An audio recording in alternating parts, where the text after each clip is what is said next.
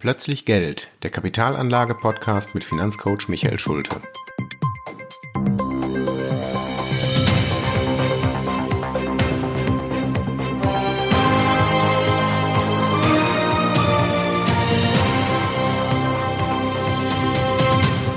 Folge 4: Was sind eigentlich Anleihen?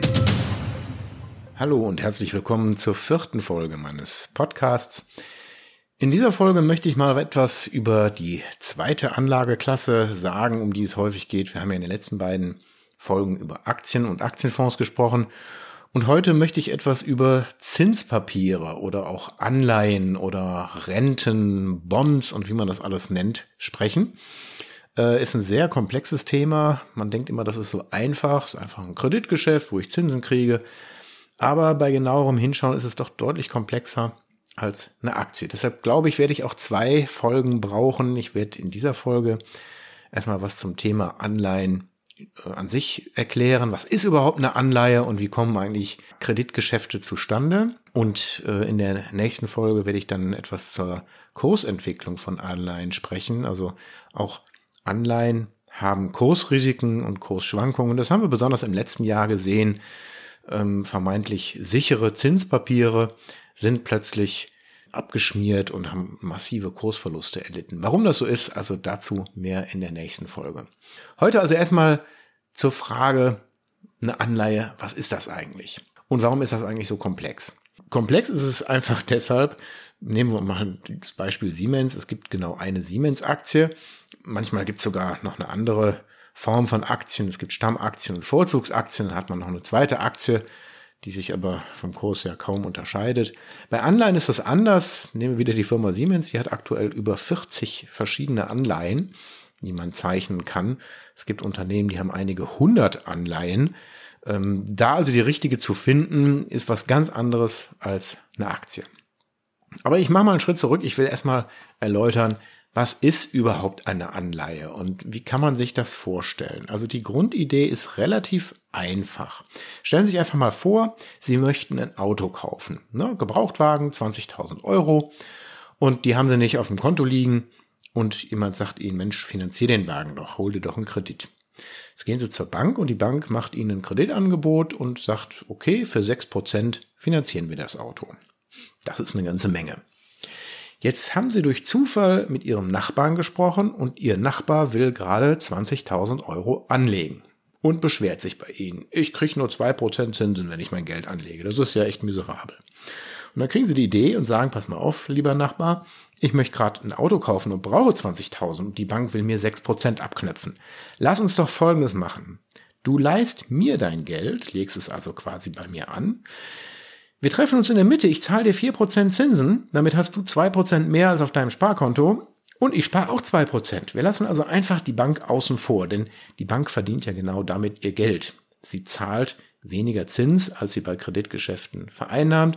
Also in diesem Beispiel zahlt die Bank 2% und kriegt vom Kreditnehmer 6%. Die 4% ist also der Gewinn der Bank. Wenn wir die Bank außen vor lassen, können wir uns also in der Mitte treffen und beide haben ein gutes Geschäft gemacht. Natürlich ist die Anlage nicht so sicher wie bei einer Bank. Also ein Sparbuch gehört wahrscheinlich zu den sichersten Geldanlagen, die man sich so vorstellen kann. Aber dafür kriegt ja auch der Nachbar 2% mehr Zinsen. Dafür, dass er das Risiko eingeht, dass das mit dem Autokauf nicht klappt und dass er sein Geld vielleicht nicht zurücksieht. Wenn ich also sowas machen möchte, dann gehe ich mit meinem Anwalt, mit meinem Nachbar am besten zum Notar und mache mit ihm einen Vertrag. Und in diesem Vertrag müssen im Wesentlichen 3 Dinge festgeschrieben werden. Erstens natürlich, wie viel Geld soll eigentlich ausgeliehen werden? In diesem Fall 20.000 Euro. Diese 20.000 Euro legen das Kreditgeschäft fest. Bei einer Anleihe spricht man hier vom Nennwert einer Anleihe. Der zweite Punkt ist natürlich die Zinsen der Anleihe. Also wie viel Zins zahlt der Kreditnehmer und wie viel Zinsen kriegt derjenige, der die Anleihe begibt oder den Kreditvertrag aufgibt. Das sind in diesem Beispiel 4%. Und als drittes dürfte es nicht ganz uninteressant sein, wann das Geld denn eigentlich zurückgezahlt werden soll. Denn irgendwann möchte natürlich der Kreditgeber sein Geld zurückhaben. Das heißt, es muss getilgt werden. Irgendwann wird also der Kredit zurückgezahlt. Bei Anleihen ist das meistens so, dass das Geld in einem Schlag zurückgezahlt wird am Ende der Laufzeit. Das sind also die drei wichtigsten Daten bei einer Anleihe. Einmal der Nennwert, der Zins und die Laufzeit dieses Kreditvertrages. Wenn ich eine Anleihe an der Börse kaufe, dann ist das genau das Gleiche. Auch das ist ein Kreditgeschäft. Nehmen wir mal wieder mein Lieblingsbeispiel, die Firma Siemens. Die Firma Siemens begibt eine Anleihe. Das sind dann auch in der Regel größere Beträge. Das sind dann vielleicht 100.000 Euro, die so eine Anleihe als Nennwert hat. Die wird dann auch seltener von Privatpersonen, sondern eher von Banken oder von Versicherungen gekauft.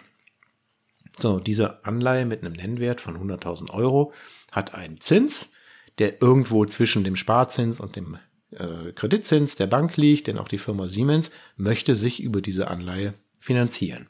Das heißt, beispielsweise im Moment würde auf dieser Anleihe 4% stehen und die Laufzeit, sagen wir mal, ist 10 Jahre. Das ist so eine übliche Laufzeit für eine Anleihe. Es gibt auch kürzere Laufzeiten von 5 Jahren oder sogar nur einem Jahr. Es gibt aber auch tatsächlich Anleihen ohne Laufzeit, also die unbegrenzt laufen. Staaten machen das manchmal, dass sie sagen, wir machen eine unbegrenzte Laufzeit. Das ist also im Grunde die Idee einer solchen Anleihe. Klingt erstmal alles sehr einfach, aber es ist relativ komplex, denn es gibt nicht nur diese drei Werte, also Nennwert, Zins und Laufzeit, die bei so einer Anleihe festgeschrieben werden müssen, sondern es gibt ein richtig dickes Buch, das nennt sich Prospekt. In diesem Prospekt ist festgelegt, welche Rechte und Pflichten beide Vertragspartner haben.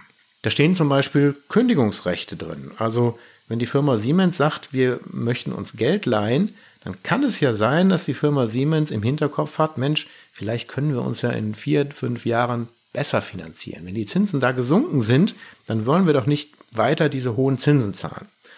Deshalb kann es sein, dass die Firma Siemens sich ein Sonderkündigungsrecht einräumt und sagt, in einer bestimmten Situation, wenn das und das passiert, dann haben wir nach 5 Jahren zum Beispiel ein Sonderkündigungsrecht. In so einer Anleihe wird auch festgeschrieben, was passiert bei einer Firmenübernahme oder welchen Rang hat diese Anleihe. Es gibt Anleihen, die einen Nachrang haben, Nachranganleihen. Das bedeutet, wenn eine Firma in Schwierigkeiten kommt, dann wird diese Anleihe zuletzt bedient. Das kennt man auch aus dem Grundbuch, wenn man eine Immobilie hat und diese Immobilie mit einer Hypothek beleiht. Dann möchte die Bank, die diesen Kredit auszahlt, immer vorne im Grundbuch oder an erster Stelle stehen. Das bedeutet nämlich, dass die Bank, wenn der Schuldner ausfällt, als allererste aus der Zwangsversteigerung der Immobilie bedient wird. Derjenige, der an zweiter Stelle steht im Grundbuch, der muss warten, bis die erste Stelle bedient ist. Bei Anleihen ist das ähnlich. Es gibt also Anleihen, die im ersten Rang sind. Das heißt, dem Schuldner wird versprochen, pass auf, wenn wir tatsächlich in Schwierigkeiten kommen, dann wirst du als allererster bedient. Und die Nachranganleihen haben, die kommen zuletzt dran. Die müssen sich hinten anstellen. Das heißt, die Ausfallwahrscheinlichkeit wird größer und aus diesem Grund natürlich ist auch der Zins höher. Das können Firmen machen, wenn sie schon so viel Schulden aufgenommen haben, dass die Gläubiger eben nicht mehr daran glauben, dass das Geld alles zurückgezahlt werden kann. Dann wird dies durch eine Nachranganleihe kommuniziert. Der Gläubiger weiß also ganz genau, mein Ausfallrisiko ist deutlich höher und deshalb möchte ich dann auch 8, 9 oder sogar 10% Zinsen haben. Die sind also sehr teuer, diese Nachranganleihen. Ja, es kommt also zu einem Kreditvertrag, wenn ich eine solche Anleihe zeichne. Dann akzeptiere ich die Vertragsbedingungen, die der Emittent, also in diesem Fall wieder die Firma Siemens, in diesem Prospekt festgelegt hat.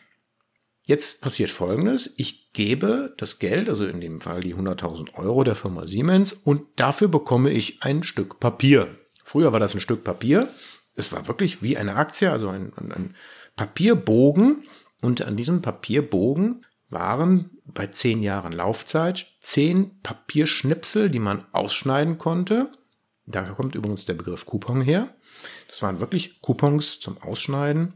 Auf denen stand dann drauf, für diesen Schnipsel Papier zahlt die Firma Siemens die jährlichen Zinsen von 4%.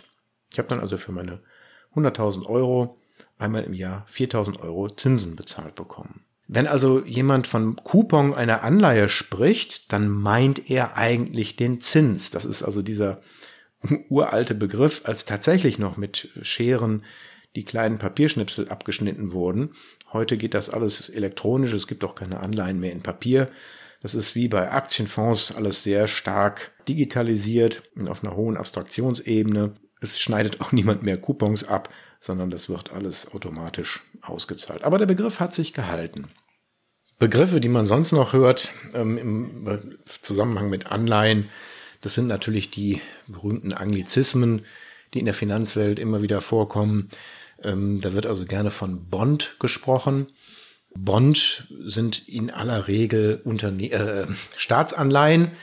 Man spricht genauer auch von Government Bonds. Das sind dann tatsächlich Staatsanleihen. Aber auch wenn man alleine von Bond spricht, dann sind meistens Staatsanleihen gemeint. Im Gegensatz dazu gibt es dann den Corporate Bond oder Corporate Debt. Da spricht man also dann nicht von Anleihen im Englischen, sondern von Schulden. Bei Debt oder Corporate Debt sind dann also Unternehmensanleihen gemeint. Das sind zwei verschiedene Anlageklassen, denn allgemein kann man sagen, dass Staatsanleihen, besonders von sicheren Staaten, also ich sag mal jetzt eine deutsche Staatsanleihe oder eine US-Staatsanleihe, das sind sehr sichere Papiere. Dafür sind sie auch sehr langweilig, denn das ist immer eine Regel, je sicherer eine Anleihe ist, desto niedriger sind die Zinsen. Das ist ganz logisch. Staaten, die dafür berühmt berüchtigt sind, dass sie gerne mal pleite machen, Beispiel Argentinien, die haben ja schon des Öfteren mal Pleite angemeldet, die zahlen dann leider auch ihre Schulden nicht zurück. Das heißt, solche Anleihen fallen dann aus. Wenn sich solche Staaten finanzieren wollen, dann müssen die also deutlich höhere Zinsen zahlen, damit die Anleger überhaupt bereit sind, eine argentinische Staatsanleihe zu kaufen.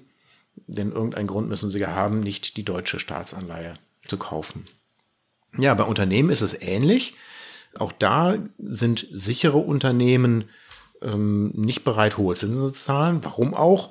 Sie sagen ja zu Recht, hier, wir zahlen euch das Geld in 5 bis 10 Jahren auch mit einer hohen Wahrscheinlichkeit wieder zurück. Woran erkennt man das, ob ein Unternehmen sicher ist?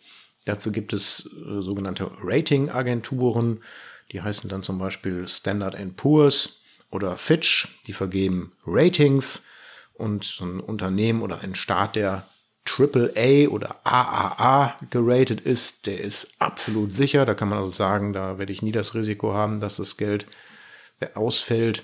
Und das Schlimmste, was es gibt, das sind dann die C-Ratings. Da heißt es, dass das Unternehmen schon fast pleite ist. Ja, und dazwischen gibt es dann halt A, B und C, dreifach A, zweifach A, einfach A. Und so sind dann die verschiedenen Sicherheiten abgestuft. Wenn ich also ein Zinspapier oder eine Anleihe mit einem hohen Risiko kaufe, dann spricht man auch von Junk Bonds. Das wird auf Deutsch mit Schrottanleihen übersetzt. Das muss aber nicht immer Schrott sein. Der Begriff Hochzinsanleihe ist da eigentlich mehr angebracht. Es gibt also einfach höhere Zinsen. Und die Kunst dabei ist es jetzt rauszukriegen, warum werden diese hohen Zinsen gezahlt? Ist es tatsächlich so, dass das Unternehmen kurz vor der Pleite steht und keiner mehr bereit ist, dem Unternehmen Geld zu geben? Oder ist es vielleicht einfach so, dass das Unternehmen sich am Markt ausbreiten möchte, eine Akquise vorhat, ein anderes Unternehmen übernehmen möchte, expandieren möchte, aber noch Schulden bei der Bank hat, sodass die Bank sagt, du kriegst bei uns kein weiteres Darlehen mehr. Das kann dann interessant sein, ein solches hohes Zinspapier mitzunehmen und darauf zu setzen, dass das Unternehmen mit seiner Expansionstätigkeit erfolgreich sein wird. Das ist für einen Privatanleger fast unmöglich einzuschätzen. Deshalb gibt es auch hier Anleihen oder Rentenfonds, wo der Fondsmanager sich darum kümmert, welche Anleihen er in sein Portfolio nimmt. Wenn er zu sicherheitsbewusst ist, dann wird der Anleger nicht glücklich sein, denn dann kriegt er maximal seine 1 oder 2%. Wenn er dagegen zu risikoreich ist und seine Anleihen auch mal ausfallen, sprich die Firmen gehen pleite und können das Geld nicht zurückzahlen, dann gibt es zwar hohe Zinsen, aber durch die fehlenden Rückzahlungen macht dann das Ganze keinen Spaß, weil die Kursverluste dann doch recht groß sind.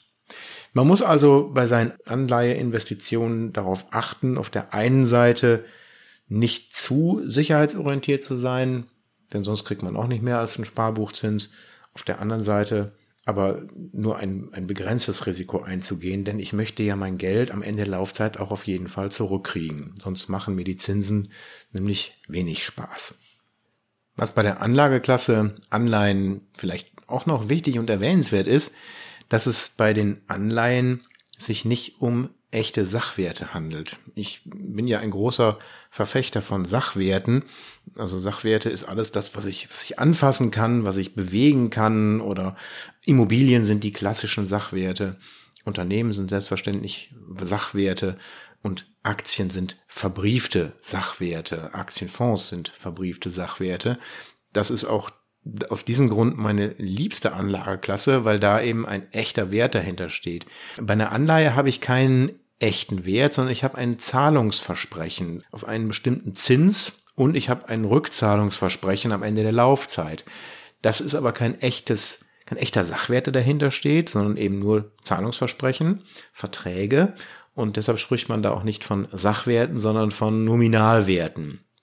Also Geld sind auch Nominalwerte, Forderungen sind Nominalwerte, also wenn ich eine Rechnung schreibe, dann ist das ein Nominalwert. Aus diesem Grund kann es eben auch sein, dass eine Anleihe, wenn die Firma pleite geht, tatsächlich weg ist. Ich bekomme dann weder mein Geld zurück, noch ich kriege Zinsen. Ich habe die Zinsen, die ich bekommen habe, die habe ich natürlich vereinnahmt, ganz klar.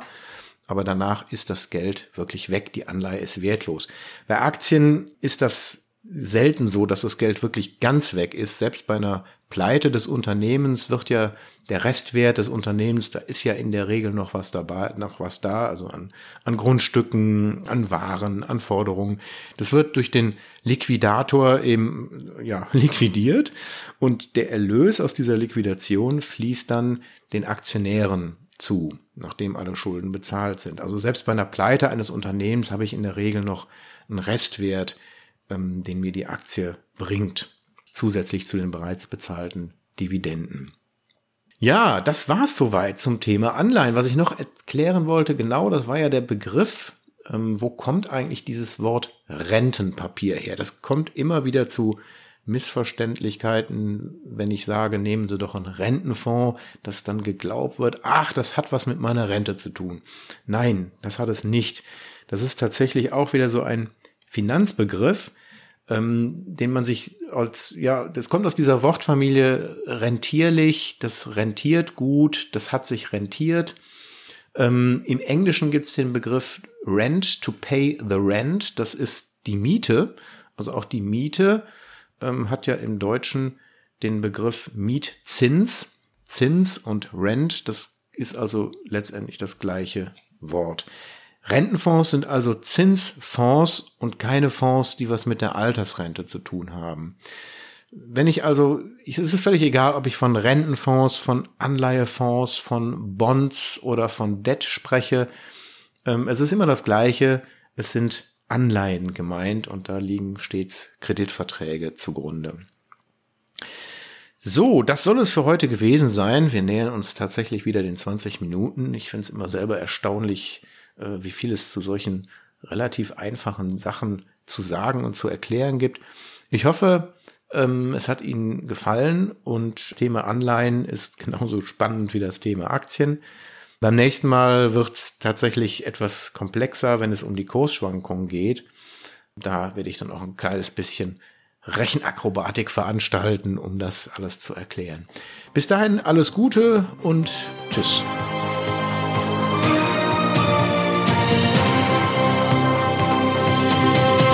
Das war Plötzlich Geld, der Kapitalanlage-Podcast mit Finanzcoach Michael Schulte.